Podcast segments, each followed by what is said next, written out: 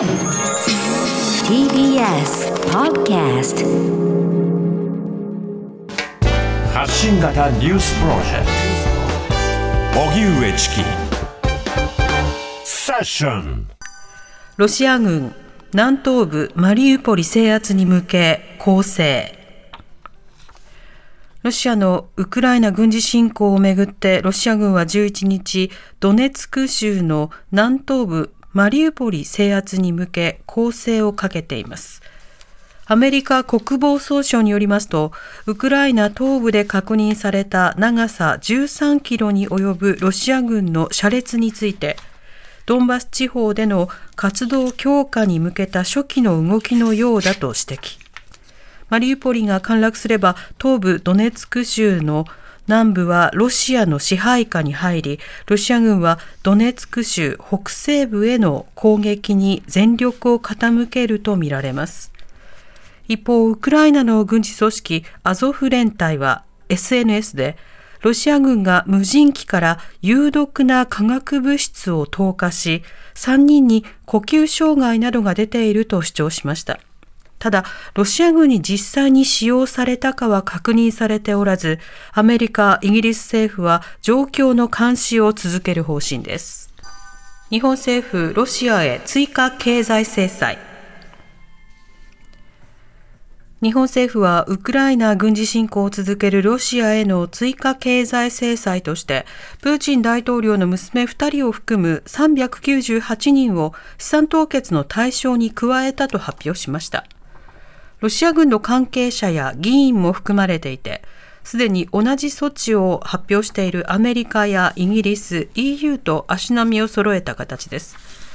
また、経済産業省はロシアに対して一部の物品の輸入を禁止する追加の経済制裁を今月19日から始めると発表。輸入禁止となるのは、ウォッカなどのアルコール類や一部の木材、機械類で、日本がロシアから物品の輸入を禁止するのは初めてです。ただ、去年の実績でロシアからの輸入額は1.5兆円で、そのうちの1.1%が今回の輸入禁止の対象のため、経産省は影響はそれほど大きくはないとしています。そのような中、共同通信によりますと、ウクライナへの義援金などの支援を謳った詐欺とみられる勧誘が相次いでいて、国民生活センターは注意を呼びかけています。新たに見つかったオミクロン株の XE 政府は影響を注視する考え厚生労働省は昨日先月26日に成田空港に到着したアメリカに滞在歴のある女性がオミクロン株の新しい系統 XE に初めて感染していたことが分かったと発表しました。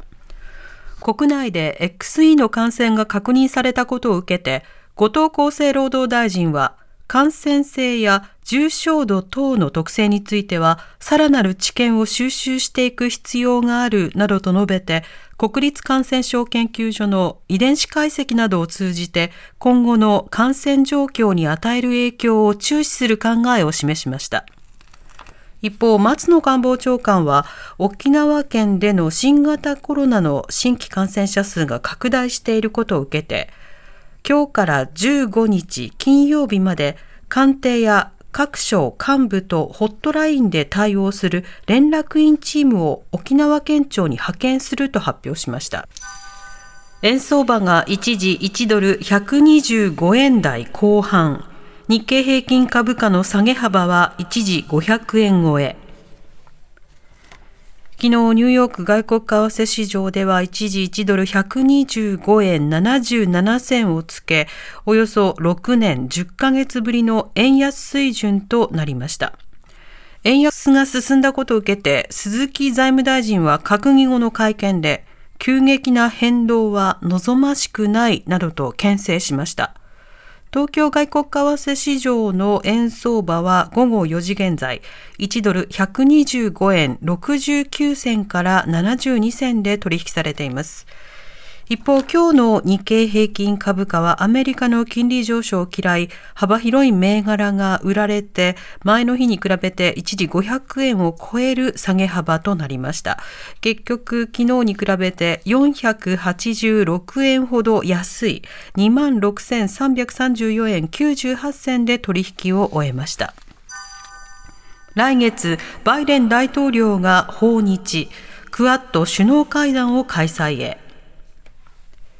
アメリカのバイデン大統領は11日、インドのモディ首相とオンラインで会談し、日本、アメリカ、オーストラリア、インドの4カ国の枠組み、クアッドの首脳会談が来月24日頃に開催されるという見通しを明らかにしました。会談の冒頭でバイデン大統領は5月24日頃に日本でお会いするのを楽しみにしていると述べていて、大統領就任後初めての訪日となり、岸田総理と個別の会談も予定されているということです。クアッドの首脳会談では、ロシアによるウクライナ侵攻への対応などが主要議題になるとみられます。熊本産アサリ漁2ヶ月ぶりに再開。輸入したアサリを熊本産と偽る産地偽装問題を受け出荷停止していた熊本県で今日アサリ漁が再開されました。県は出荷停止中に漁場を管理するための新たな条例や QR コードを用いた流通段階での対策など再発防止策を打ち出しています。熊本産アサリの出荷はおよそ2ヶ月ぶりで、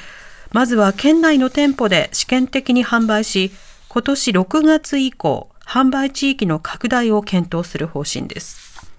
アサリは県がモデル販売協力店と認証したスーパーやデパートで販売されますが、熊本産のアサリ漁獲量は少ないため、全国に流通するかどうかは見通せない状況です。